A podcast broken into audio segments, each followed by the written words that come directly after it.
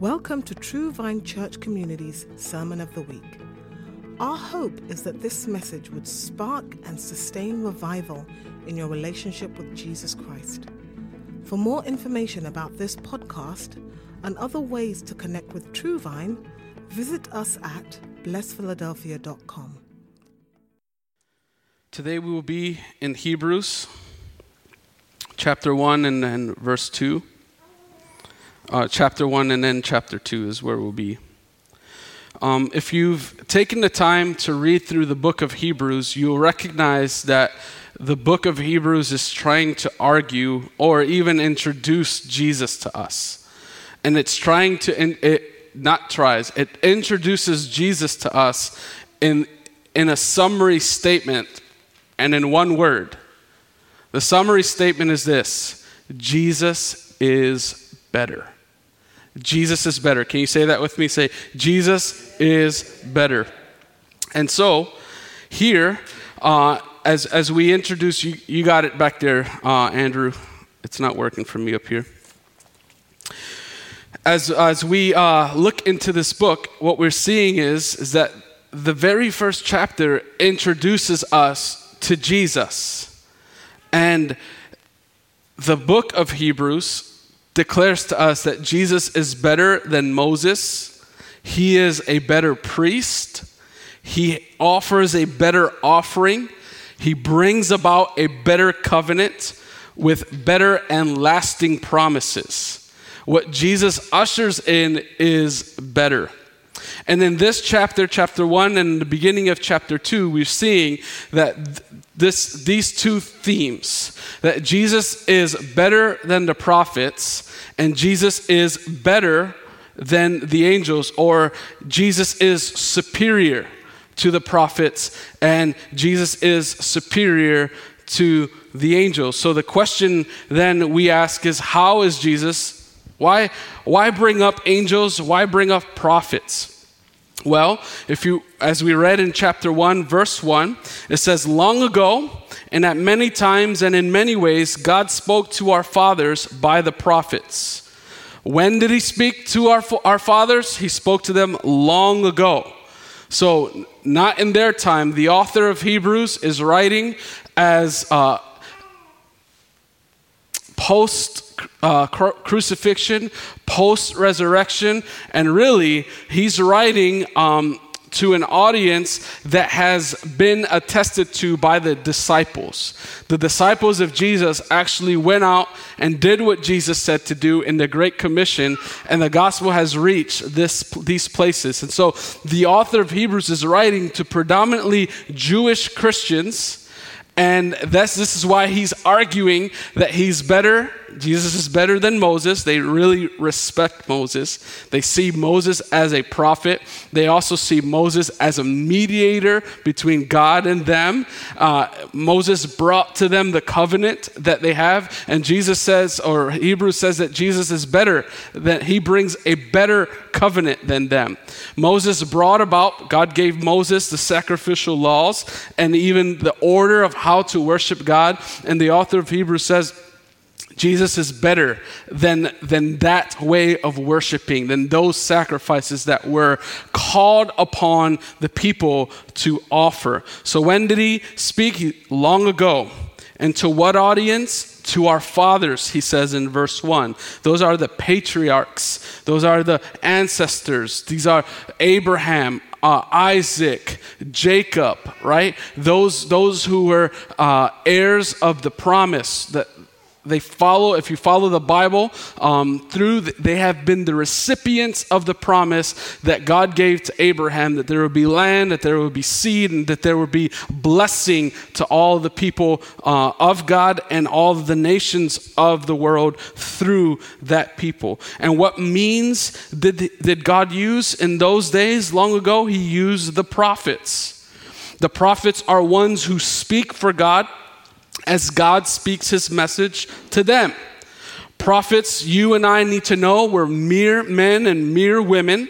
They weren't, they could not ascend into deity. They weren't superhumans in any way. They were mere men and mere women, and they were appointed by God prophets were. And also, they were consecrated to God. And being consecrated to God, they were undeniably ones who heard from God. And so they were able to hear from God because they were consecrated to God, and they were a trustworthy voice in the time that they were speaking and in the time that they were writing. And when they spoke or they demonstrated what God has spoken, uh, they, they, they communicated from God to the people. So, this is the function of the prophet.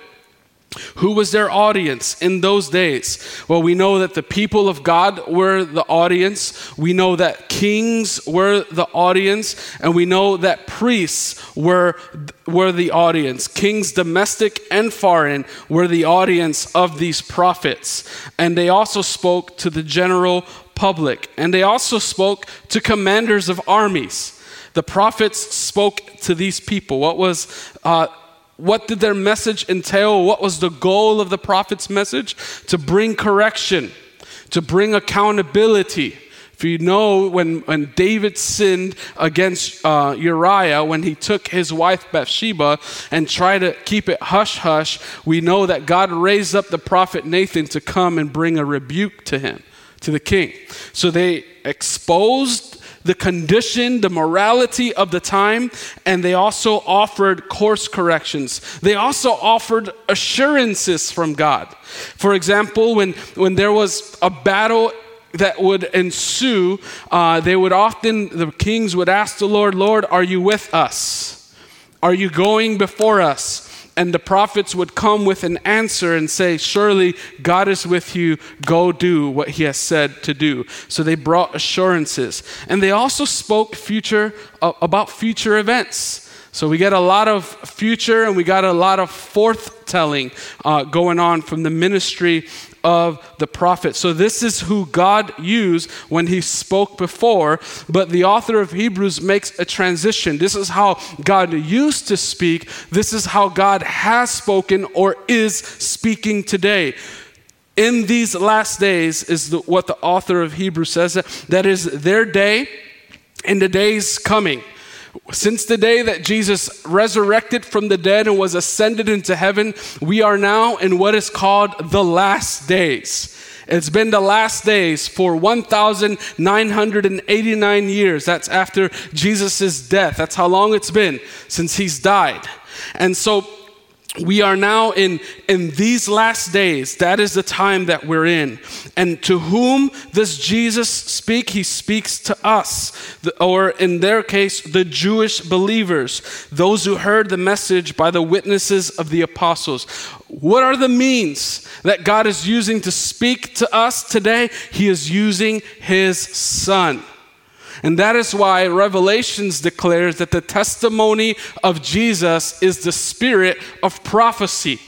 Namely, that any message that comes, that any message that comes to us is rooted in Christ. It's about Christ. It has its solution in Christ. It has its resolution in Christ. It's all in Jesus. So, whatever prophetic message comes, whatever um, thing this this message is bringing forth, it, it, comes from the mind of Christ with the heart of Christ for the will of Christ, wherever it goes. And the means that God is using is His Son. And when we think of Son, we think of one who has been descended from. But Jesus is it's considered the Son of God, but He is not born of He's, he's not a, a seed of God. Because if you consider him as a seed of God, then he, um, well, in one way, he's a seed. He has always been the eternal God, is what I'm trying to get. Jesus was not a creation of the Father. He is distinct from the creation. So there's the creation, there's the creator, and Jesus is the creator. Got it? And so uh, Jesus has eternally existed as a son. When he was deposited into Mary, when uh, the Spirit came with her seed, um, and Jesus was formed in her, Jesus had already been in existence. He was just entering into the world and taking on the, the human body or the human form, the likeness of man. And so, Jesus, the big idea here when we're thinking about Son, Jesus is not a creation of the Father. You should know that. He has always been. He has always been. He has always been. He has always been. He has always been. Say it with me. He has always been. And so, what we start seeing here in the book of Hebrews is that the argument that this guy makes, whoever wrote the author of, of Hebrews is making, is that Jesus is more than just mere man. The prophets were mere men and women, Jesus is more than that. Jesus bears the title of the Son of God, and to, to, to declare that He is the Son of God, it, influences the quality of the message and the trustworthiness of the message. When we're, when we're talking about sonship, that influences the quality of the message and the trustworthiness of the message. And so, what we must conclude then is that Jesus is superior to the prophets. He begins long ago, and to our fathers, God spoke to us through the prophets. In these last days, He has spoken to us through His Son. And then what you start seeing here in the book of in the first chapter of Hebrews is that he pulls out attributes or character traits that are only spoken of of Jesus and never of the prophets, and I'll add to that, and never, excuse me, of the angels. What kinds of things do we see? We see seven things, I believe it's seven things. In verse 2, he says, after he talks about uh, in these last days, he's spoken to us by his son, he says that he is, the son, is the appointed heir of all things to be the appointed heir of all things is to, to dismiss the process of what it used to be like when, um, when they would divide the, the inheritance. Oftentimes we think of, oh, the, they, um, the older son gets the double portion, and then it looks like they, uh, I read that they cast lots oftentimes to see who gets what. But there is no lots casting when it comes to Jesus. Jesus is the appointed heir. He is the sole propar- the proprietor of, of, the, of the earth, of all things. He, everything belongs to him. He is decisively designated as that. There is no casting of lots, no dividing of property. It all belongs to who? To Jesus. It says that he, then in verse 2, it goes on and says that through whom Jesus, uh, God the Father, created the world through Jesus. And what we see here is that he is an agent of creation. God created the world through Jesus. None of us would ever conclude that, um, that the creator of the world is none less than God. We would all, we would all conclude that. And Jesus is the, the agent of creation.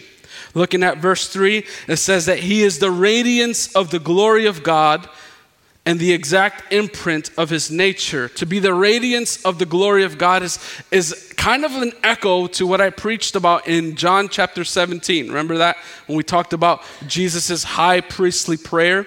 We said that glory is uh, when someone, by their words or actions and way of living, leads us to see the character, the worth, and the majesty of God.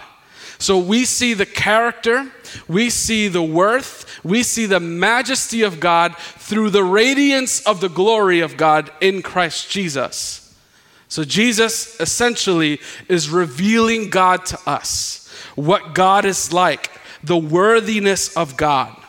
And so it's right for us to sing songs like All Hail King Jesus because he he shows us the glory and he has glory in of himself.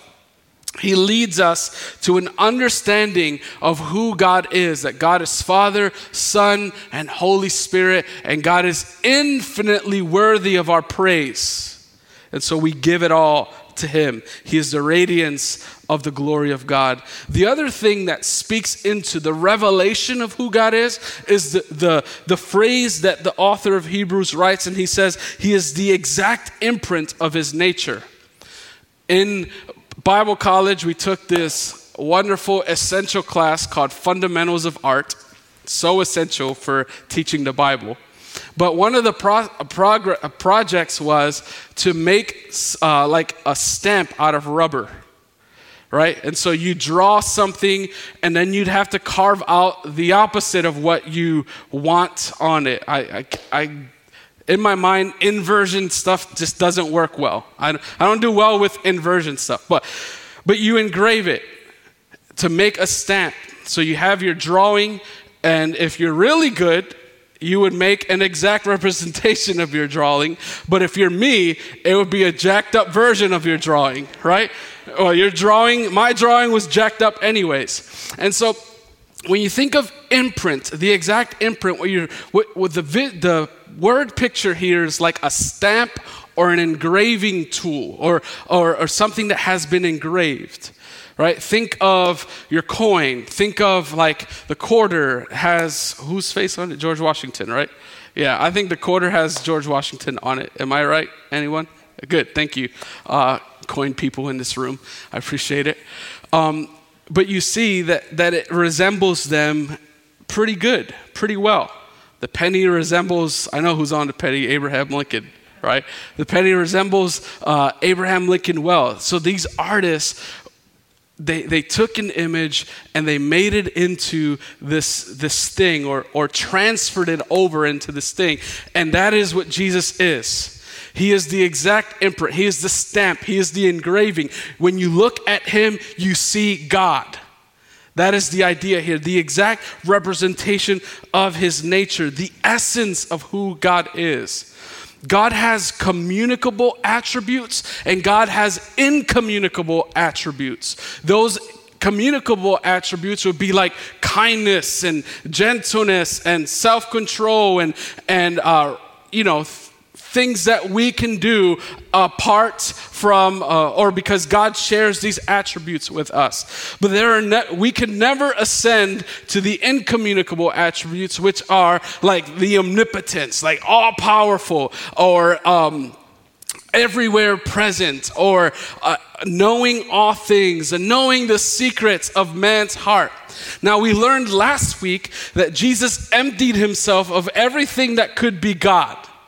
Like, he didn't pull the God card when he did the things that he did. He did it in a, in a spirit filled life by the strength of the Holy Spirit, by the leading of the Holy Spirit. Says that he didn't consider equality with God something to be grasped, but he emptied himself, taking the form of a servant into hu- human likeness, right? So, Jesus condescended and became and added to himself a, a, the human form.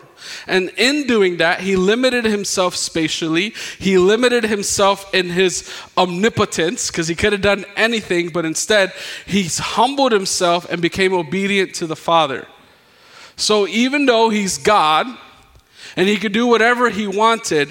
While he lived on earth, he said, I'm only going to do what you tell me to do on this earth, and I'm going to do it in the power of the Holy Spirit. That is beneficial for us because when we look at Jesus, we can say, oh, we could live a spirit filled life. We could live the kind of life that Jesus lived because he didn't do it in his deity, he did it in the power of the Spirit. And that is what he brings us into. That is the kind of thing that he deposits into us when we come to him. Jesus is the exact imprint of God's nature. What I'm saying is, is that the, there are things about Jesus that could only be true of God. That could only be true of God, even though he didn't use that, the fullness of his deity. You get what I'm saying? Yes? All right. If not, talk to Pastor Jim, he'll explain it better. Verse 3 then goes on and says, that he upholds the universe by the word of his power. Jesus is the one, if you think of Genesis chapter 1, where God said, Let there be light. And when he said, let, let the, the waters from the sky separate from the waters of the earth, or let land appear, or let us make man in our image. What he's saying here is, is that Jesus, Jesus is, is the one who spoke when it says, and God said. Why do we know that? Why do I say that? Because it goes on to say that he upholds the universe by the word of his power. So that word, and God said, when He said, Let there be light, unleashed something that would be sustained. That word is sustained by His power. The one who speaks it has power, and He continues to sustain the universe. Now, think about that. Jesus limited himself when he became man, but yet his word is sustaining everything. That is divinity. He's more than just man, is what I'm saying. So, how could you just be human and then like do the, the thing? You know, uh, for you and me, our brain is doing things that we're not doing. I'm sure that his deity was doing things that his body was doing differently on earth. I don't know. That's speculating. It could be wrong. I could be a heretic. Don't stone me because we don't do that these days. All right? But he sustains the universe with his powerful word. That means that he preserves it, he keeps it going. When you think of who keeps this thing going, how is it that the sun rises in the east and sets in the west every single day? Why? Jesus' immovable power or his powerful word. That's how it happens. What keeps this earth spinning on its axis? The powerful word of Jesus. Amen? What keeps you breathing? What keeps your heart going? What keeps your brain going? The powerful word of Jesus. He sustains the universe with his power, powerful word. It also declares to us in verse 3 that after making purifications for sins, he sat down at the right hand of majesty. When it talks about making purifications for sins, what it's speaking of is his sacrificial death. That when Jesus died, it wasn't, a, oh, I'm sorry, Jesus, that you had to die, but that death actually was representative for us. He was our substitute on that cross. It wasn't just that he died and it was a pity, Jesus, I'm sorry that you had to go through that. No, he did that because of you and because of me. Because we all have sinned. And we all, as Romans 3:23 says, fall short of the glory of God. Jesus went to the cross because of you and because of me. That's why he had to go and make purifications for sin. That is his sacrificial death. His blood was able to then purify you and me who believe in him. If you don't have belief in him, if you don't have confidence in him, if you don't have trust in him, then this purification isn't yours yet. But it can be should you profess Jesus as your Lord, should you believe that He died and that He rose again, and make the confession, I believe, save me, then purification comes to you who believes. Amen? So this purification for sins is him is, is the author speaking of Jesus' sacrificial death and his purifying work on the cross. It also says that he, he was seated at the right hand of majesty. To be seated means there's two events that happened here. This is talking about his exaltation. That right now, Jesus is at the right hand of the Father. He is the exalted Savior. He's not the one on the cross, He's not the one on the tomb that happened, the cross happened, the tomb happened, but Jesus rose again. And not only is he the resurrected Savior, he is the exalted one because he ascended into heaven. And as we as was shared weeks ago, that he went up into the clouds. And where is he? Seated at the right hand of majesty. That is God. He is majestic. This is his exaltation. None of these things that we that, that the Hebrew uh, author of Hebrews writes, none of these things have ever been said of the prophets. The prophets never were appointed as heir. The prophets were never agents of creation. The prophets were never spoken of as having the radiance of the glory of God or that they had the exact imprint of God's nature. And never talked about, they never believed that the prophets sustained the universe by their powerful word. They never believed that the, that the prophet's death would actually make purification for their sins. And they never believed that though Elijah was taken from the earth, he was never seated at the right hand of God. The only one that this is true of is Jesus Christ of Nazareth.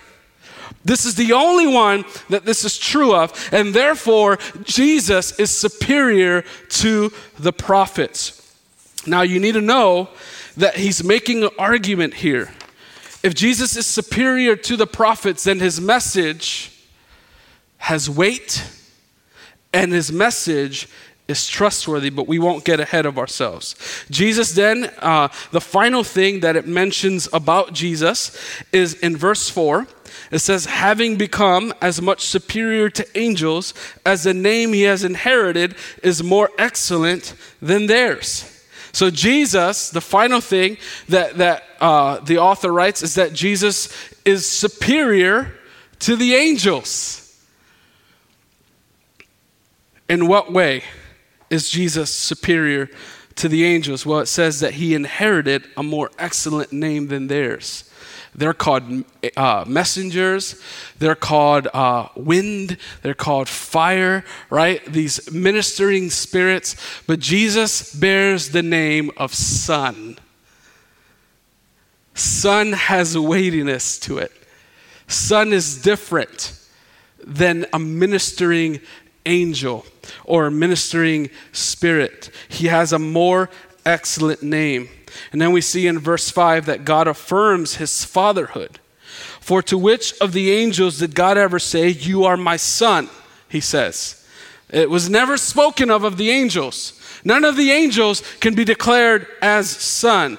And what else? He says, I will be to him a father, and he shall be to me a son. God affirms his fatherhood of Jesus. And then in verse 6, how is Jesus superior to the angels? Well, God is the only one who is to be worshiped. And this is what he says of his firstborn into the world, that is Jesus. He says, Let all God's angels worship him. The only one that forever receives glory and praise and honor in heaven is God. Angels do not bow to angels. And if you read Revelation, when John went to bow down before the angel, he's like, stand up. That's not me. Don't be, don't be trying to, don't be trying to get me in trouble. John, stand up. He's the one. This is the one that we worship. And what does John see? He sees the lamb who was slain, who was ushered into the, the very throne room of God and was worthy to sit there. The angels are commanded to worship Jesus. The angels, then, he also addresses Jesus in verse 8. He says, Your throne, O God, is forever and ever. The scepter of righteousness or uprightness is the scepter of your kingdom. You have loved righteousness and hated wickedness. Therefore, God, your God, has anointed you with the oil of gladness beyond your companions. So, God, he is addressed as God. I believe David is the one. No, I don't know if this was a Davidic psalm or not. But this psalm was praising God, and this God is attributed to Jesus. Your throne, O God, is forever. Jesus has a forever throne. And Jesus loves righteousness, and he receives an anointing of joy that surpasses his contemporaries. The angels don't receive that. The angels never get a throne. Only Jesus gets a throne. And in verse 10, we see again uh, a calling out of his creative work. It says, You, Lord, laid the foundations of the earth in the beginning, and the heavens are the work of your hands. How is he superior to the angels? He is the architect of the earth and space. Jesus is the architect of the earth and space. And verse 11, how is Jesus? We're answering the question, how is Jesus superior to the angels? Well, he says, they will perish, but you remain. They will all wear out like a garment. Like a robe, you will roll them up. Like a garment, they will be changed. But you are the same, and your years will have no end. The Lord will not perish, and he will not wear out. He remains forever.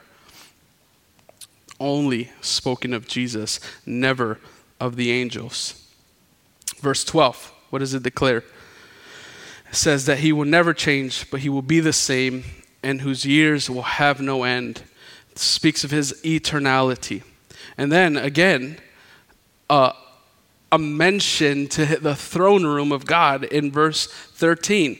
How is he, how is he better or superior than the angels? He sits at my right hand. The God says to him, Sit at my right hand until I make your enemies a footstool for your foot. The right hand is a place of authority. The right hand is a place of honor. The right hand is an important place. And angels, neither angels nor prophets ever get the right hand, the right hand privilege in the throne room of God. The only one who gets that is Jesus Christ. So, all right, what do we do with this, right? That's the question. Granted, he was superior to the prophets, he was superior to the angels, but where, where, where do we go with this? Now, one thing you need to know is that the author of Hebrews is writing. Uh, this is what I find encouraging about the Bible. The Bible is very honest and answers questions that you and I may have. And in this sense, is like, all right, what does it, what does it matter? that Jesus is superior to the prophets? Or or how does this affect my life? How does this change anything? And the, the answer to that question is Is Jesus' message a reliable message? Is it a reliable and trustworthy message? Is it a weighty message? Should we give ear to him? And the argument in Hebrews is of course, if you listen to the prophets and if you listen to the angels, then you should listen to Jesus. Where do I get this idea? In chapter 2, verses 1 through 4. Let me read that. It says, Therefore, because he's superior to the angels, because he's superior to the prophets, this is what we must do. We must pay much closer attention to what we have heard, lest we drift away from it. For since the message declared by angels proved to be reliable, and every transgression or disobedience received a just retribution. How shall we escape if we neglect such a great salvation? To hear, hear and listen to the message of Jesus and not respond to it means that you are in danger of receiving the just retribution. Or what, what justly is your punishment or the judgment, the just judgment that you and I should receive. And so the call for them is to pay much closer attention to what we have heard. A lot of times we want to start with Jesus and then we forget about Jesus. That's the whole that's the whole parable of the sower. Did you know? You start listening to the Word of God. You, you grow a little bit, you get choked out, you get snuffed out, you get snatched away. It doesn't bear fruit in your life and in my life. And what, what the author of Hebrews is saying, you need to be paying much closer attention to the message of Jesus. Why? Because if you trust the prophets, if you think angels are reliable, then Jesus' message is even more important than that his argument is that the message of the prophets and the message of the angels actually came through. When Sodom and Gomorrah was going to be crushed or burned up, that message came to Abraham through the message of angels. Did it come to be? Yes or no? Yes. We know that city to be destroyed and demolished, burned. So the argument is he, here is that everything that has been spoken of by the angels and the prophets has come about. Then you better be listening to what Jesus has to say. That anyone who believes in him will not perish, but have eternal life. The key thing is there will be perishing. Jesus is bringing a message, a good news message that you can be saved, that you can be part of his kingdom, that you can belong to him, that, that, that, he can make purification for your sins because of his blood. Not only that, he can give you a new heart by which you can turn to the Lord wholeheartedly. The things that Jesus offers to you and to me are for our benefit. Why? Because there will be judgment. Everyone will give an account for every careless word that they have spoken. Everyone will give an account for rejecting or accepting Jesus. Everyone. There is not one person in this world who will slip through and find a loophole. None. There will be just retribution. And what does he say? What does he say? What does the author of Hebrews say? That in Jesus there is a great salvation. There is a great salvation.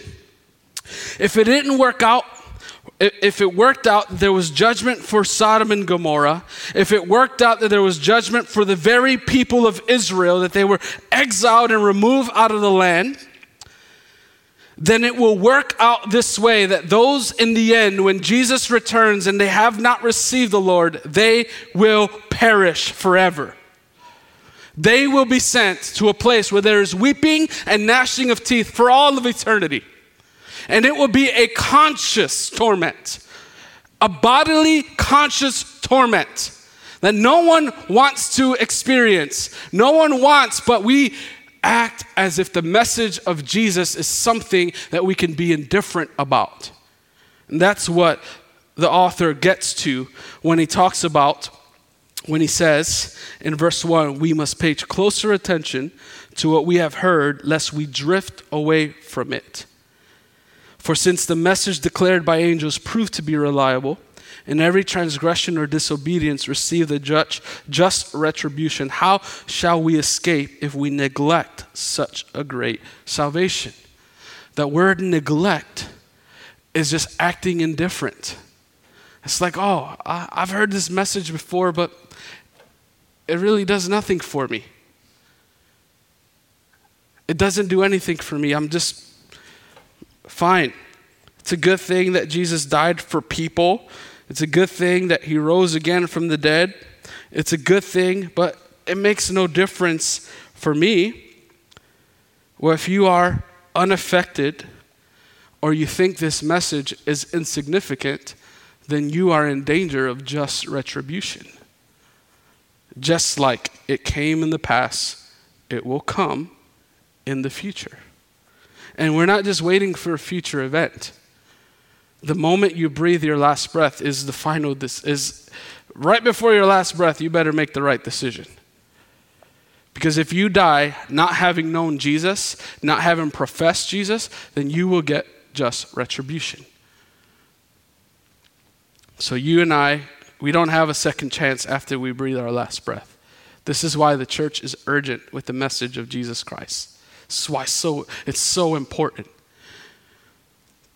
And I know that in the day and age that we live in, with science being the thing that drives us and uh, we need to see it to believe it, that kind of mentality, well, listen if that kind of mentality causes you to drift away and to think Jesus' message is insignificant, then you are in danger of, of, the just retribution. There's a reality that comes. There's a reality that comes. If you have any inclination that God exists and He's real, listen to Jesus. Listen to Him and listen to His message. It is a message of great salvation. Romans 1:16 for the Christian, this is important for us. It says, "I'm not ashamed of the gospel because it is the power of God for the salvation of all who believes." We as Christians should not be ashamed of the gospel. There is a just retribution coming and we should be bold with it. It doesn't mean that we need to be unloving with it. We just need to be bold with it. You understand what I'm saying? Because the world looks at us like, oh, you guys are a bunch of haters. You hate us. You hate fun. You're like party. You're like the, the God sanctioned party poopers of the world. No, we're, we're actually the God sanctioned ones who bring about a message that will pluck you out of the, the assembly line or the, the line to hell. We'll pluck you out, we'll pull you out of that. Because we'll bring you to Jesus, and Jesus will transfer you from that line that's going to hell to His, the kingdom of light. Jesus will do that for you and for me. That's why we're about proclaiming Jesus. But notice this his argument is you are in danger uh, if you neglect such a great salvation, all these things will come to you. The just retribution will come to you. And then he goes on and says, Listen, this message is reliable because it was declared by the Lord. When Jesus came, he didn't come to be the nice guy. He came to usher in his kingdom that will be the salvation of all of us who believe in him. He came to, to get stuff done. So Jesus declared it. The message of the kingdom is that you can be forgiven of your sins and that you can have eternal the promise of eternal life. And in this world, you can receive the Holy Spirit who will be for you the, the, the one who performs in you this heart surgery, writes the laws of God in your heart, so that you could then offer yourself up to the Lord wholeheartedly. This is what Jesus offers to me and to you. And he declared it. So, this is a Christian writing to Christians, and he's saying, You're in danger of falling away. You're in danger of drifting away. You know,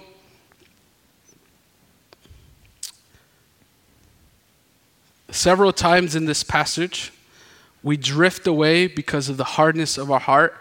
We get hardened because of the deceitfulness of sin. And that essentially leads us to a place where we, where we reject the Lord. Those who start with Jesus can get to a place where they reject Jesus. The author of Hebrews say, you could start here, but you could drift and drift and drift, get hardened by the deceitfulness of sin, and finally reject Jesus. And there's a heartbreaking thing to those who start it and do not end. There is no more offering of repentance if you reject Jesus. If you trample over Jesus once again, there is no other salvation for you and for me. He's our only solution. He's our only salvation. And we see here that this message is fully endorsed and backed up by the Holy Trinity, right? God says, I am God and I approve Jesus' message. How does he do that? Look at verse 4. While God also, so Jesus bore witness to it, or Jesus testified, he brought forth or declared the message and then it was attested to us by those who heard. That is his disciples. They believed and they went forth with it to wherever they went and they proclaimed. And what happened along with that? While God, while they were proclaiming the gospel, God was bearing witness to that message by what?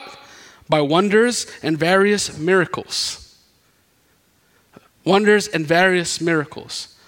I think that the more we get out, and the more we proclaim and the bolder we are outside of these walls with the gospel, God will bear witness with it. Why? How? By miracles and signs and wonders. It's happening. I don't know if you've been following the Let Us Worship movement. Have you anyone know about this? Sean Sean Feucht. Well, they're leading worship in different places and they're proclaiming the gospel of Jesus. People are getting healed. People are getting baptized. There's a revival happening. There's a revival happening wherever these, this, this thing happens. And I don't know all about it. I don't, I'm not all in it. I'm not, but I'm seeing something. I'm seeing that wherever the church steps out in boldness, boldness, but not in uh, not lacking love, and love and boldness, loving boldness, let's call it that. God shows up with miracles, with signs, and with wonders. You want to see that? You want to see God endorse your message or the message of Jesus that you boldly proclaim? Come on, do you want to see it? Yeah, then you need to step out and do it. We need to. I'm guilty of this too. I need to step out these walls and proclaim it. Whenever the Holy Spirit uh, just um, prompts me, I need to follow it. I need to obey it. I need to just be that witness. And we can see that God will bear witness to these with signs, wonders, and miracles. What else does He do? God also gives Holy Spirit gifts to those He wills. He distributes gifts to the church. Your gift of prophecy, your gift of tongues, your gift of mercy, your gift of good works, of encouragement, of exhortation, all the gifts of the Spirit that you possess is a testimony that God is bearing witness to the message that you have heard. So don't underestimate your gift of prophecy. Don't underestimate your gift of tongues. Don't underestimate whatever Holy Spirit gift you have as just like, ah, oh, no, that is God's testimony to you that the message you heard is authentic and real, and that when you put your faith in the Lord Jesus Christ, He backed it up, He endorsed it. And so we need to go with that kind of boldness. So, what, what am I encouraging you to do today? First of all, pay closer attention and stay with it. Don't drift away. Don't drift away. There's no more there's no other reliable message but the message of Jesus. Why? Cuz he's better than the prophets. Because he's better than the angels. He is divine. He is God. That changes everything. And that holds weight. Being God makes his message weighty and makes his message trustworthy. Do you believe that? So stay with it. Don't drift away. Don't be indifferent about this message. Because Christians can be indifferent about it. You can be indifferent in the sense of you don't feel the urgency about it, about this message. That really everybody needs to hear this. Everyone needs to be given an opportunity to either accept or reject. Everyone needs that opportunity. Let me pray for us. Lord, as we move into uh, this season, having fasted and having prayed and having worshiped, I'm asking today that your church would think and believe your message to be reliable. Not just for us, but for the world. It's so important, God, that the world knows that you came to die on the cross, that you rose again from the dead, and that you are exalted to the right hand of the Father, and that you will return. Jesus, you were sent into the world not to condemn the world, but to save it. But there will be a time when you will return where that's not your mission anymore but your, miss, your mission will be just retribution. And anyone who is not for you will suffer the wrath. And so, Lord, I thank you for holding, being slow to anger. I thank you for being infinitely gracious and merciful and being patient with us, O oh Lord, so that everyone has the opportunity to believe. Your deepest desire is that no one would perish. But yet people will be stubborn and people will, there are people who are ignorant, who don't know any different. There are people who know and have responded with just hardness of heart. And there are people who have heard and have are just indifferent or unmoved. And so we pray, God, that you would begin to move through your church. Use us. Use the other churches in Wissanomi Use the other churches in Philadelphia that you would move through us as we are bold with the gospel. Lord, bear witness to the message by bringing about signs and wonders and miracles, O oh Lord. We want to see that in our day, Lord. We want to see that in our day. And Lord, we don't want to drift away. We want to stay with it. We want to pay close attention to this reliable message that we have received. Fill us, Lord.